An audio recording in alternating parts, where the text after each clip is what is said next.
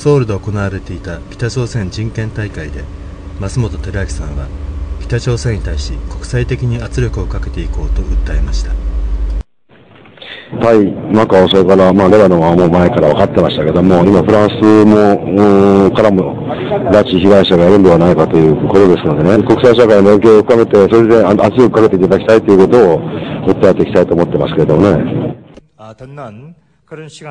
今、日本ではひゃくにん以上の拉致被害者がいることがある程度判明しています。その全ての拉致被害者を救出するために、私たちが今まで取ってきた方法、大きな圧力をかけるという、これの選択をしていかなければならないと思っています。